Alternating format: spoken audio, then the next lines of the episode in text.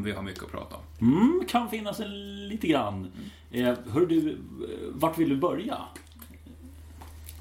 Men låt oss börja med, med liksom det sista som hände då. Ja. Eh, låt oss börja med eh, avslutningen på herrturneringen. Ja, och det var eh, stundtals bländande tennis, framförallt de två första seten. Eh, jag tyckte det, det var så härligt att se när det verkligen är den här pingpongmatchen igen. Och den tyngd som Del Potro kommer med. Och det måste vara så frustrerande att inte få betalt för det.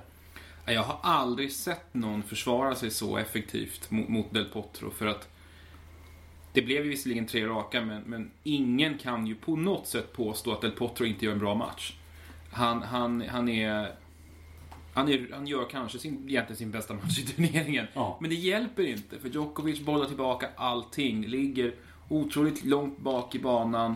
Och är, han är ett monster alltså i, i defensiven. Fullständigt totaltät. Ja men det, det är ju det också. Man säger, Del Potro, det finns ju ingen som jag kan nämna på touren som är i närheten av att ha Argentinas tyngd när han blåser på med forehanden.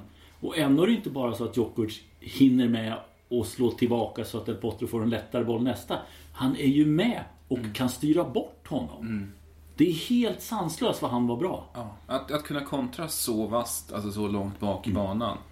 Eh, men det, det handlar ju om att han, han läste ju sönder Del Potro. Måste ha gjort fullt, och, fullt ut. För att jag vet inte hur många gånger som Del Potro liksom försökte söka sig fram på nät och liksom bli spelad på fötterna hela tiden. Eller Djokovic hittar en omöjlig kort cross liksom. Trots att han ligger hur, ba, hur långt bak som helst. Eller lobbar över honom. Eller, det, det var liksom, det, det var en sån perfekt tennismatch från Djokovic.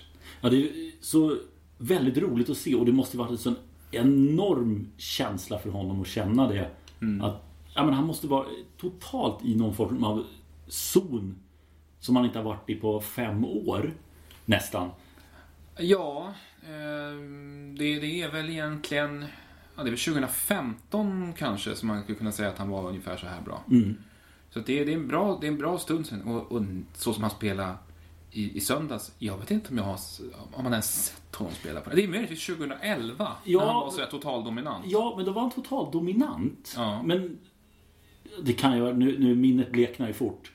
Eh, men här var det kändes som att Del Potro gjorde allt rätt. Hade Djokovic inte varit så här bra, då hade Del Potro vunnit den här matchen för att han var i fenomenal form. Eh, och det, nej, jag, jag, jag kan inte minnas när jag såg Djokovic spela så här bra. Eh, Ja, Alltså för, för ett halv, hade den här finalen ägt rum för ett halvår sedan så hade ingen slagit Del Potro. nej. Ingen i världen, vill Nej. jag påstå, hade kunnat slå Del Potro. Ehm, Men, men Djokovic gör det och han, han gör det genom att han, han, är, han är så äckligt bra nu. Han är i sån total comfort zone nu. Han mår så sjukt bra och det, det lyser ju om honom. Han är så totalt harmonisk. Undrar om det var det här, såg var det fem dagars semestern med, helt frikopplad tillsammans med frun i franska alperna som gjorde susen efter franska. Men mycket möjligt. Eh, han behövde ju uppenbarligen ladda om där, för då var han ju verkligen på gång. Men, men, men eh, det blev ju en turnering som slutade i besvikelse. Wimbledon var ju totalt påkopplad och gjorde en jättebra turnering. Då var han ju i stort sett ohotad. Här eh, ställs han ju på en del intressanta prov, men är eh, för bra. Han är ju återigen på en nivå som ingen annan är i närheten av. Nej? Och, och eh, vi kommer att prata mycket om, om, om eh, historisk nivå och sådana saker eh, men, framöver här. Men Novak Djokovic högsta nivå, när han spelar som allra bäst, det är ju Stan Wawrinka som kan vara i närheten av den enskilda matcher. Precis, som, som kan höja sig till en nivå som inte finns egentligen. Men att hålla i den i månader, i, liksom i veckor och månader, kanske år. Det finns det ju ingen annan som har klarat av att göra. Federer kunde det möjligen tidigt i sin karriär. karriär. Men då var motståndet ett annat. Då hette liksom motståndarna Haas, Ferrero och Gonzales. Gonzales och Hewitt. Det var inte samma klass på motståndet som det var un, under Djokovic absoluta prime. Nej. Eh, Det, är- det, det, det är fullkomligt... Jag, jag måste säga att det, det blir lite klyschigt ibland att säga att det är så här otroligt bra finaler. Men det här var så otroligt bra och så otroligt roligt att titta på. Ja, precis som du sa med pingpongspelet där. Det var ett magnifikt tempo. Mm. Ett bolltempo som jag vet fan om jag har sett ens. Nej, men det är, väl- Nadal, Djokovic har haft något sånt när de har stått nära. Wawrinka kan också fräsa på så mycket. Men just under, ja, i stort sett hela tiden. Ja, att båda bara fortsätter att svara upp och höjer hela tiden. Ja, men eh, rättvis segrare. Nu har han två slams i år. Eh, och frågan är om han är färdig än tänkte jag säga. Slams kan han inte vinna några fler. Känns lite tomt faktiskt efter US Open att det är tre månader tills nästa kör igång. Ja, det är verkligen, alltså, framförallt i den form som Djokovic och Del Potro är nu hade man ju velat se dem göra upp på eh, i, i fler liksom, riktigt tunga sammanhang egentligen. Nu får vi ju vänta till London innan det liksom, liksom bränner till. Ja, för Shanghai jag, vet- Shanghai, jag vet inte riktigt. Nej, Shanghai känns ju inte som att liksom, alla går in för riktigt. Och Paris är ju en parentes. Mm. Eh, vilket Sox seger i fjol eh, belyste mer Men tydligare. du har, väl satt, du har väl satt rätt mycket pengar på att Sox ska försvara sin titel? Åh gud faktiskt? ja. Allt, allt jag har. Eh, trycker jag in där. Nej, men skämt åsido. Jag, jag tycker också att det är intressant. Eh, nu, nu torskar visserligen Del Potro eh, den här matchen och, och när man tittar på, tillbaka på hans karriär så kommer man ju eh, lätt kunna konstatera att det är en spelare som är värd betydligt fler slams än vad han kommer att stanna på. Ehm, och, och för att återknyta till det jag sa förut att han hade kunnat vinna eh, den här turneringen om den hade spelats för några månader sedan. Eh, men nu är Djokovic för bra. Men, men det är fantastiskt. Är, man har ju längtat efter att få se honom på den här nivån. Eh, att, att se honom så här långt fram i en turnering också där han inte är slutkörd. ja, verkligen. Utan han känns pigg hela vägen. Han konserverar lite energi i vissa matcher och går och lunkar lite men känns ju aldrig påverkad av sin kropp på något sätt egentligen. Och då har det varit en ganska tuff US Open med Mm. temperaturer som var väldigt höga, hög luftfuktighet. Eh, Men, men jag fick en lite så här, undra hur det känns för honom. Att förlora en final måste givetvis alltid kännas oerhört tungt. Mm. Men att det ändå känns, okej nu är jag här igen. Vad jag har gått igenom för att ta mig hit igen. Och jag har lyckats. Mm. Ja. Att det lyfter honom ännu mer, det tror jag att det gör. Men, men att det samtidigt skulle kunna tynga för att Ja, nu kommer jag fram hit. Jag vet inte om jag håller ihop en hel slam till. Och det här var min chans att ta en till Grand Slam-titel. Ja, jag, jag tror ju inte det. Jag tror inte han känner sig missmodig egentligen. Han vet ju vilken nivå Djokovic håller när han är som allra bäst. Och samtidigt så, han har ju vunnit den förut. Eh, han vet ju vad han är kapabel till. Och jag, jag, jag vet, känner ju inte honom, men, men jag tycker att han borde kunna hitta liksom, tröst i det faktum att han är faktiskt uppe och pikar, har varit uppe och pikat på sin högsta världsranking karriär. Ja, det är faktiskt rätt intressant. Ja. Han var inte bättre då när han vann sin slam. Exakt. Utan han har varit uppe på tredje plats nu. Han har vunnit sin första Masters-titel också. Mm. Bara det. Ja, men det, och det är helt sjukt att han har stått utan Masters-titel. ja. Eh, han, han, han förstärker sitt historiska, han förstärker sitt legacy liksom. Eh, han, han, han cementerar sig också som den bästa nu utanför, eh, alltså strax bakom, ja nu blir det ju Djokovic och Nadal, Federer är inte på den nivån riktigt nu. Nej. Men, men sett över hela året så är han precis där bakom. Och det skiktet har i alla fall jag saknat. Ja. Det skiktet som var starkt för, eh, nu är det ju ganska många år sedan. Nu, är, nu får vi ju nästan backa 6, 7, 8 år sedan. Eh, när vi hade det här gänget bakom eh, Federer, Djokovic, Nadal och Murray som bestod av typ Thomas Berdych, Tsonga. Tsonga Ferrer eh, och i viss mån Robin Söderling och, och Juan Martin del Potro. Det var liksom en fy, fyra, fem man som, som gick till kvartar och semifinaler och liksom stundtals satte de här bästa under press och, och vann lite här och där. Eh, och det, och, man pratar, liksom, det, det, det tycker jag vi har saknat nu av de här som, som, som är på väg fram, att de är inte bra vecka efter vecka. Det Nej. var ju det här gänget då. Eh, och, och som har konstaterats hundra gånger tidigare, i, i en annan tid, i, i en annan era, så hade de varit eh, superstjärnor. Var, jag tyckte jag såg flimra fri på Twitter om det var antingen för sju år sedan eller för tio år sedan så var det samma topp fyra som det är nu. Ja, det är tio år sedan. Det Eller topp tre kanske det var. Topp tre var det.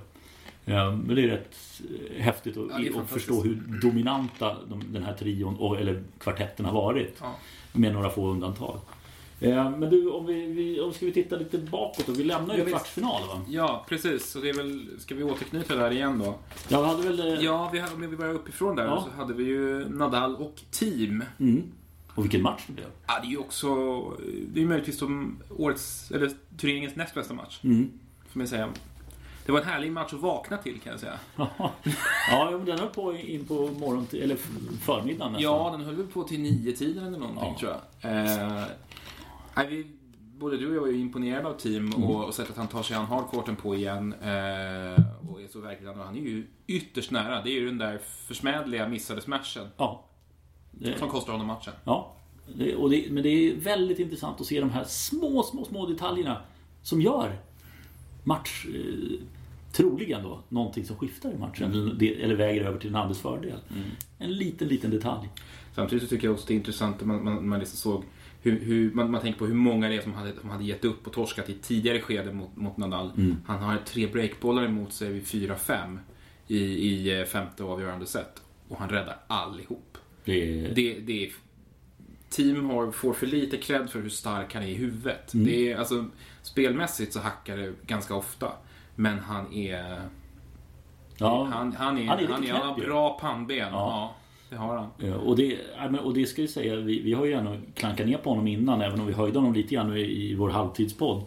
Så eh, ja, men det, det här var ju roligt att se också att team inte är en Guillermo Vila som bara kunde Ja. spela på grus. Nej, men precis. Nej, men för att även om vi hackar på honom så, så, så gillar vi ju honom. Mm. Eh, och vill ju ha honom där framme. Och det är ju en fantastiskt duktig spelare. Mm. Eh, Ja. Så det, här, det här var bra. Det var kul. Del Potro Isner. Jag är så glad att du hade fel.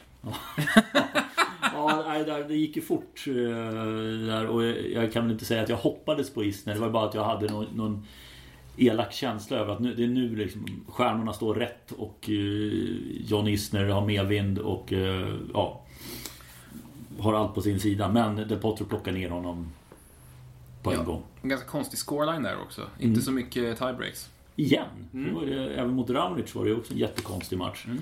Eh, neråt på nedre, nedre delen då så hade vi en Silic och Nishikori. Där var du rätt ute.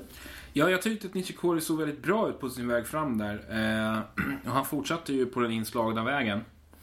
Eh, och kämpar ner Silic. Det var en liten revansch där för honom för finalförlusten för fyra år sedan. Men som så ofta, tycker jag, med Nishikori så har han, han har uppenbara problem att ladda om. Mm.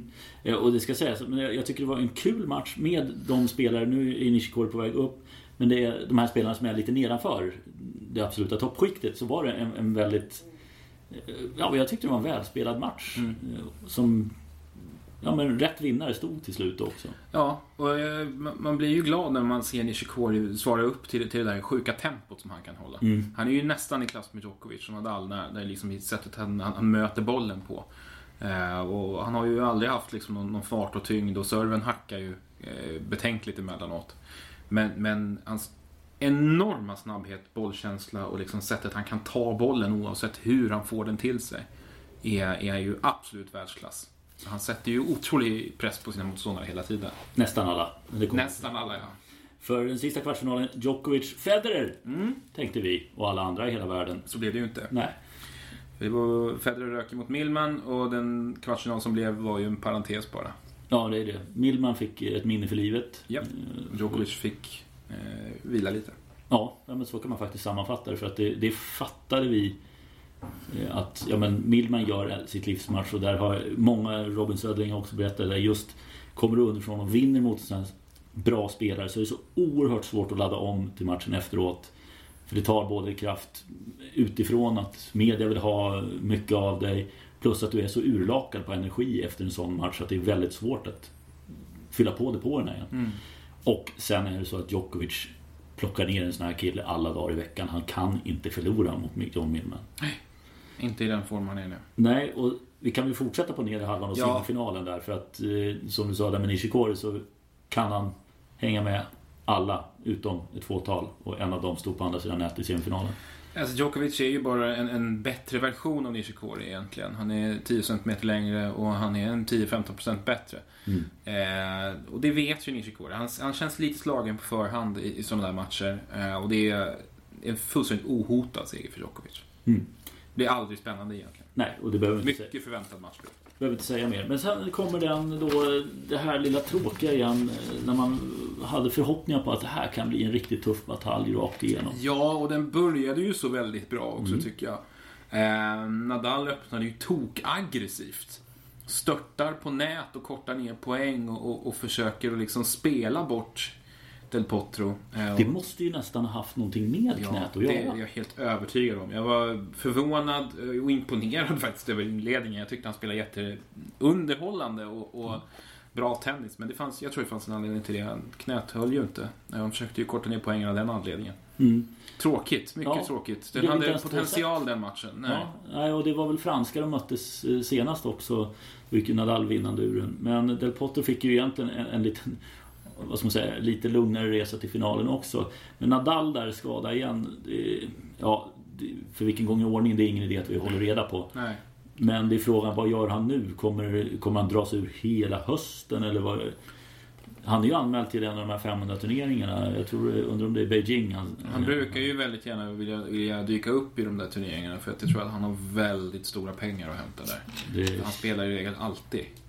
Ehm, så att han gör nog ett försök men, men eh, och så blir det nog, det känns som att det kan bli en sån här säsongsavslutning igen där han liksom spelar sporadiskt. Åker på lite tidiga förluster och, och sen så dyker han upp igen revitaliserad i lagom till Australian Open. Där han Mm. är ett hot på nytt. Ja, Bygger upp till franska sen. Ja men okej, nu, nu, nu siar vi, nu spår vi i... Ja, vad spår man i? Ja, slagrutan. Kristallkulan. Ja, nå- någonting sånt. Kaffesump. Kaffesump. Eh, Nadal, han gör försök borta i Asien. Han spelar de två. Han kommer till slutspelet och han spelar en och en halv, eller en match och sen Mm. så drar han sig ur. Mm. Jag, Jag skriver under på det. ja. Pang på. Mm. Där var det. Mm. Men då har vi egentligen tagit hela här turneringen och det finns väl inte så mycket egentligen att sammanfatta mer än att Djokovic bäst, eh, Del Potro nästan bäst. Varmt, fuktigt. Ja. Mm. Stannar vi där. Jag tror vi gör det. Gå vidare på På damsidan. damsidan. För där finns det lite att prata om. Eh, först och främst var ju du rätt ute där. Ja, jag, jag, jag öns- önskade rätt Ja. i alla fall om vi säger så. Jag, jag, jag hade ju hoppats på eh, Naomi Osaka sa jag när, när vi poddade sist. Och jag är så glad att jag fick rätt. Ja. Eh, en, en härlig karaktär, en, en frejdig tennisspelare. Eh, och som jag gillar att betona, marketable. Verkligen. Här är ju Chris Kermode, eh, han som är VD för eh, damtouren. Han måste ju hoppa och studsa av det här för det här är ju precis vad de behöver. Ja, absolut. Du har en, en spelare som har ett intressant spel som dessutom öppnar upp mot en asiatisk marknad som de så gärna vill Efter Lina. Precis, och sen som har en, en, en koppling gentemot Nordamerika också. Mm. Så det, det, det är en, en spelare som, som VTA mår bra av. Mm. Man får Eh. två bra vinnare i US Open för Sloane Stevens är inte heller så dum Nej. utifrån det Absolut. syftet. Bra story också när hon kom tillbaka och så Osaka nu. Eh, Halep är för mig fortfarande bäst. Men Precis. inte lika... Lite för tråkig Ja. eh, egentligen. Ja, för, för att sälja, säger hon det. Mm. Eh, men eh, om man tittar så var det ju... Osaka tog sig fram via Surenko i kvarten och det var väl inte så mycket att snacka om. Och sen var det Keys i semifinalen. Eh, Keys kunde inte motsvara det hon... Den finalplats hon hade i fjol. Nej, jag trodde väl i... Eh, egentligen att vi skulle få en finalrepris när jag försökte Mm. tänka logiskt. Men eh, så blev det ju inte och det är jag ju till viss del glad för. Egentligen. Ja. Eh, för vi, vi drar det. Serena såg väldigt bra ut fram till final, Mycket måste bra. sägas. Eh, och i finalen så får vi väl ta det som skedde och var ja, total urspårning. Ja, man först och främst så tycker man ju med egentligen, eh, tycker jag i alla fall, med all den rutin och erfarenhet som hon har så ska hon inte försätta sig i en sån situation. Eh, men det är... Jag vet inte riktigt, alltså det har ju... Det är ju så väldigt mycket som har handlat om Serena Williams sista månaderna. Eh, ganska lite har handlat om tennis. Väldigt mycket har handlat om hennes person och saker som hon har tagit sig igenom på det privata planet. Eh, hon har figurerat i alla möjliga sammanhang. Och det är lite som att hon försöker använda det som argument gentemot Carlos Ramos i den här situationen. Och då... Eh, det gillar i alla fall inte jag. Ehm, Nej, men jag, jag har ju min tur. Jag tror ju att hon hade kände två anledningar. Hon kände så extrem press, vilket hon har gjort även i Wimbledon, fast det yttrades inte riktigt på samma sätt. Eh, och sen då framförallt här på hemmaplan i US mm. Open, ta sin 24 slam, komma upp på lika många som Margaret Court mm. eh, och eh, var på den plattformen och var väldigt nära att bli ensam om det. Det tror jag tyngde henne rätt mycket. Sen det faktum att Osaka spelar ju felfritt. Ja, och, och det är ju det som, är, som, som uppenbarligen inte har sett matchen försöker betona. Att, att som att eh, Serena blir bestulen på matchen. Hon är ju aldrig inte. inne i matchen. Hon får dyngspö. Och jag tror som du att, att det här var liksom för perfekt upplagt. Det var för mycket på spel. Mm. Eh, det, det, hon hade så otroligt mycket att förlora i den här finalen. För att efter det år som hon har haft och med all den mediala uppmärksamheten, resan fram, så kan hon få vinna på hemmaplan och tangera det här rekordet som den här hemska, hemska människan Margaret Court sitter på. Som ju också har ett, symbol, har ett symbolvärde i det också. Oh ja. Hon fattar ju det, hon bär ju med sig det naturligtvis. Mm. Och det, det, är väl det som gör att det slår, slår in till skallen. Hon känner ju hur liksom matchen rinner ifrån henne. Mm. Men det är inte Carlos Ramos som tar den ifrån henne. Nej. Det är Naomi Osaka som gör det. Ja. Och, utan utan, utan oschyssta ja, medel. Precis. Hon gör det genom att hon spelar bättre tennis. Ja. Och det är det sorgligaste i det här, att, att den här segern det kommer så otroligt mycket skymundan för, för Serenas eh, galna utbrott. Ja, men man, man lider ju faktiskt med Osaka och jag måste säga den amerikanska publiken som jag gillar väldigt mycket för mm. att det är väldigt mycket story de hejar och det, mm. det är passion verkligen. Eh, men just under prisutdelningen när de buar rakt igenom och det slutar med att Serena får säga till att de inte ska bua. Mm. Ja men vad buar ni för? Den här tjejen har gjort sitt livs match i sin ja. första Grand Slam-final. Ja. Det är inte henne ni ska bua åt. Ni kan ha synpunkter på annat men inte på henne för hon har inte gjort någonting med det. Hon har gått in och spelat sin tennis i sin största match hittills i karriären. Mm. Och så får hon den slängd i ansiktet. Jag förstår att hon står och, och gråter eh, när de... När ja, jag, jag, förstår det också. Jag tycker eh, bedrövligt synd om henne. Mm. Eh, det, är, det är hennes livsögonblick och det tas ifrån henne. Mm. Och, det är, och det är ju liksom där och då är ju inte det Serenas fel. Det är, det är ju publiken som, som tar det ifrån henne. Mm. Och det, det är jävligt trist. Men om, om, vi ska ta, ska vi ta det från början för er som liksom, mot förmodan inte har sett det här då? Ja. Eh, det börjar väl med en coachvarning. Ja. Eh, Patrik Muratoglu sitter på läktaren, gör en gest eh, som, som kan tolkas som att hon ska röra sig på ett visst sätt på banan. Eh, detta ser Carlos Ramos och delar ut en varning för, för coachning.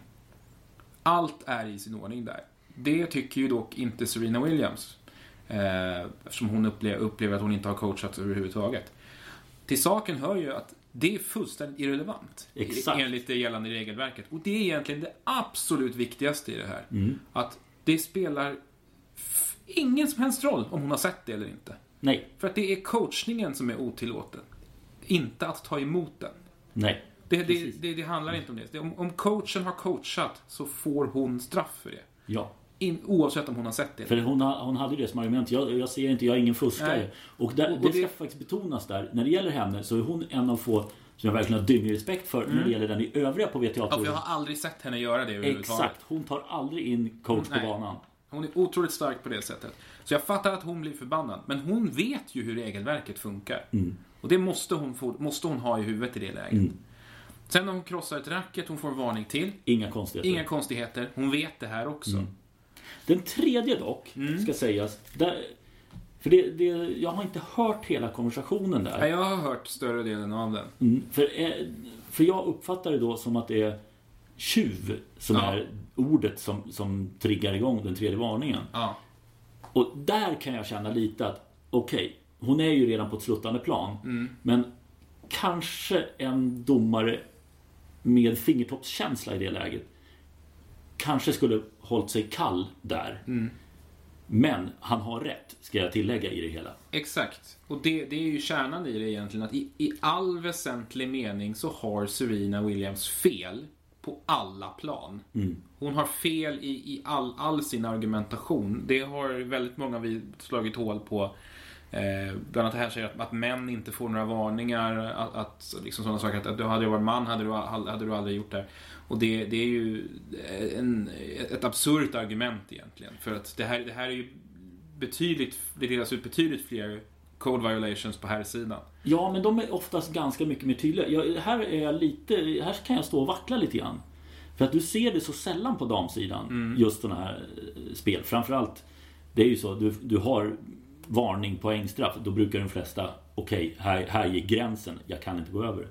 Eh, men det delas ut mycket färre på damsidan och det är för att de hanterar ilskan på ett annat Ja, sätt. de är ju inte lika utåtriktade i sina aggressioner. Nej, men, och det är där jag tror det kan vara. För att herrar får sina varningar. Absolut. Men jag tror att toleransnivån är lite högre på här sidan. Ja, jag har ingen belägg för det. Men jag tror faktiskt att det kan vara en sån skillnad. Det spelar fortfarande ingen roll i det stora hela för att det, är, det hon gör är fel rakt Och, och, igenom. och det är ju möjligtvis där, som du säger, man skulle kunna liksom väga in den här kritiken gentemot Carlos Ramos. Att det är möjligtvis där han felar, att han är lite stolpig, lite okänslig eh, och lite för dålig på att kommunicera och motivera. Alltså, det, det har varit mycket kritik mot Mohamed Layani tidigare Mm. i veckan. Men han hade ju aldrig låtit situationen eh, landa på det här sättet. Ja, han, hade ju, han hade ju framförallt sett till att, att prata med, med personen i fråga. Carlos Ramos klarar inte riktigt av att kommunicera på det sättet. Och det, det är ju en, en del i att vara en bra domare, men det är ju inget formellt fel att inte klara av att ta den diskussionen egentligen. Eh, och sen så överreagerar ju Serena på, på ett sätt som är liksom helt otroligt. Alltså...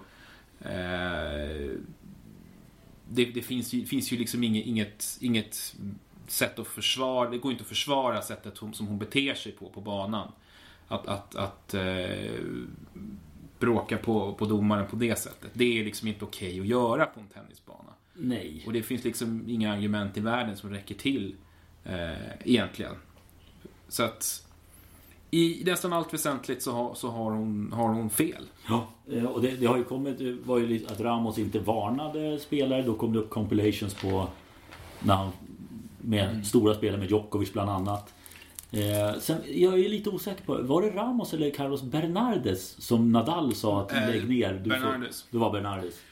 Nadal hatar ju honom. De, han dömer ju i stort sett aldrig Nadals matcher nu. De klarar inte av varandra. Nej, Men det är ju den enda som, som Nadal inte grejar. Ja. Eh, men sen ska man komma ihåg en annan grej med Serena också. Att hon har ju två US Open-finaler. Kleiser 2009. Eh, där hon hotar att köra ner en boll i halsen på en, på en linjedomare som ser alldeles vettskrämd ut. Ja, och jag försökte, om det, jag kommer inte ihåg. Jag har för mig att det är antingen Chen Li, norska domaren, eller om det var Louise Engsell som var huvuddomare i den matchen. Men för 2011 vet jag att då, hade hon, då argumenterade hon med, med domare igen och då var det att, att typ någonting i stil jag vet var du går för du är död inombords. Något sånt. Eh, Så att hon har ju en historia av att liksom, av de här meltdowns på, på hemmaplan just i, i tunga finaler. Mm. Eh, Och har ju kastat bort finaler på det sättet. Ja, och det ska sägas att det hennes tredje varning i den här finalen. Den kommer ju i ställning 4-3. Det är, gan- det är ju jämnt i andra set. Hon börjar ju få, inte momentum, men hon är med där. Första set är ju bortblåst. Ja. Men hon är med och så får hon ett gemstraff i ställningen underläge 4-3 så det står 5-3 till Osaka. Ja, nej det, det är inget... Det, det är trist men eh, Williams...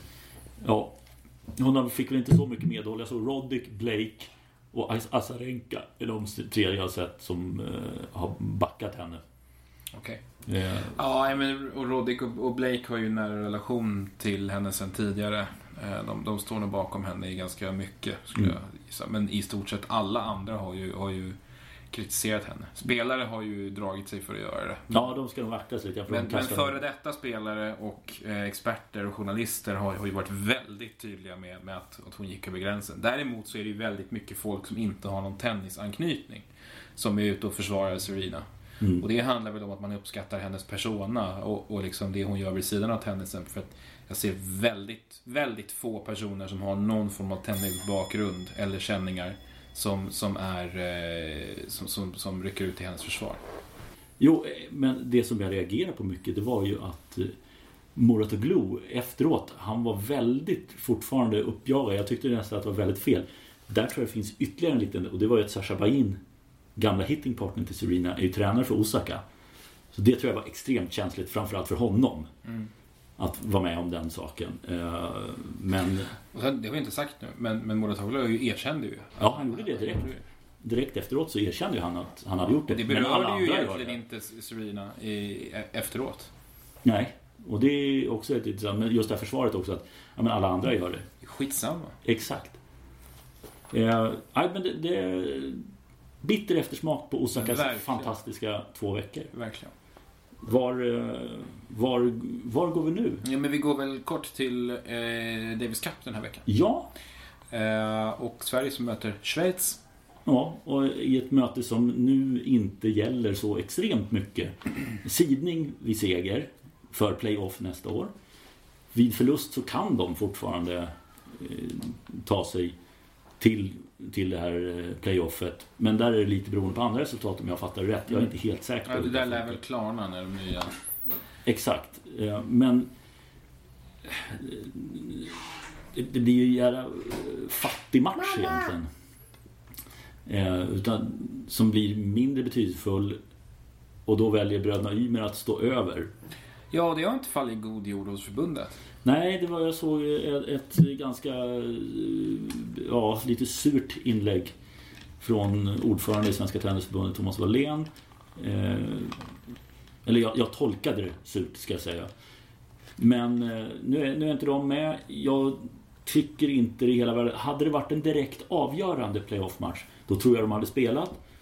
Och eh, då tror jag det hade varit en annan sak. Men det här blev någon sorts Nej, jag vet inte vad det här är för någon match egentligen. Eh, nej, det verkar ju som att, som att eh, många är osäkra på det. Ja, ja och oss inkluderat och då följer vi ändå rätt mycket och har inte... Nej, eh, den har ju devalverats betydelsen ganska ordentligt med tanke på att Davis Cup gjorts om Mm. till nästa år. Eh, jag vet inte, jag kan väl förstå bröderna Ymer att de inte spelar. Eh, nu verkar det som att det gör varken till eller ifrån eftersom de håller på att torska så tidigt borta i USA. Mm. Eh, så att de plockar ju inga poäng under tiden. Men jag har lite synpunkter på laguttagningen i övrigt. Ja, för den ser ut som följande. Det är Marcus Eriksson, det är Filip Bergvi, Jonathan Mridja, André Göransson och Robban Lindstedt. Ehm, och vi var ju glada här senast vi spelade in, eh, eller inte senast men för några veckor sedan när vi spelade in, att vi hade fått lite svenska futureserier. Mm. Eh, Gustav Hansson vann ju två raka futures och sen vann Carl Friberg en, en tredje veckan efter dem. Mm. Eh, och jag kan känna lite grann att man borde ha smidit lite när järnet är varmt gällande de två. Vi har ändå två formstarka spelare. Vi har haft väldigt lite framgångar på future-nivå eh, i år. Och det, liksom, det, här, det här gänget som har varit bra, eller någorlunda bra i några år, liksom, med, med Fred Simonsson och Eriksson och de grabbarna har haft det ganska tungt. Christian Lindell är ju som sagt borträknad. Eh, så att jag hade nog, jag är lite förvånad över att man, man inte har lite bollkänsla där och ger Friberg Och för Friberg spelar den här veckan. Mm, precis, men ger Friberg och Hansson chansen här nu att få känna lite på det här. Framförallt i en match som kanske inte betyder så himla mycket. Eh, De har ju... Det är pengar, tror jag. Där har du argumentet för också pengar. För det ska ju regna pengar över Davis Cup nästa år. Mm.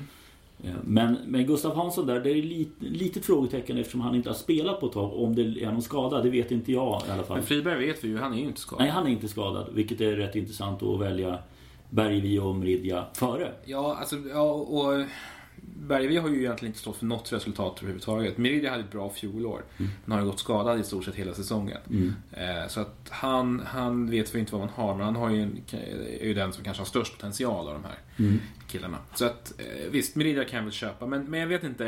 Eh, Bergevi tycker jag är, är, det är, det är en feluttagning egentligen. Eh, och, och Göransson, mm, ja, han, han har ju spelat framgångsrik dubbel tillsammans med Marcus Eriksson. Men nu är ju Robert Lindstedt här. Eh, och då känns han i mitt tycke lite överflödig. För mig känns det som att man har tagit med honom för att se och lära. Och sen undrar om inte Robban kliver av efter den här matchen och då ska Göransson axla det om de klarar av att fortsätta lira. Ja. Eh, De hade en semifinalplats nu här, de var förra veckan tror jag, i- en Challenger också. Så att de gör lite resultat där, han och Marcus Eriksson. Eh, Men Eriksson lär ju få dubblera i alla fall. Det tror jag. Och det bästa tänkbara alternativet i så fall. Mm. Mridja och, och Bergvi, jag tror att de kommer under veckan bestämma sig vem som spelar. Ja, det känns som en formfråga. nu. Och Schweiz ska vi säga, det är de två namnen som vi kan nämna som jag kan på. Det är Laxonen som väljer att ställa upp och sen Hyssler. Ja, det är, man får inte skrämselhicka av dem, men Laxonen ska ju... Laxonen är ju ändå en spelare som är och skvalpar kring topp 100. Ja, Så det är ju den, han har ju överlägset störst spelstyrka och singelspelarna i det här läget. Så är det. Vad blir det för resultat då? Men jag tror Schweiz vinner 3-2. Då måste jag säga något annat. Ja, men då säger jag Sverige 3-2 då, bara för att... Bra. Bra! Drar vi streck där då? Jag tror vi gör det. Ja,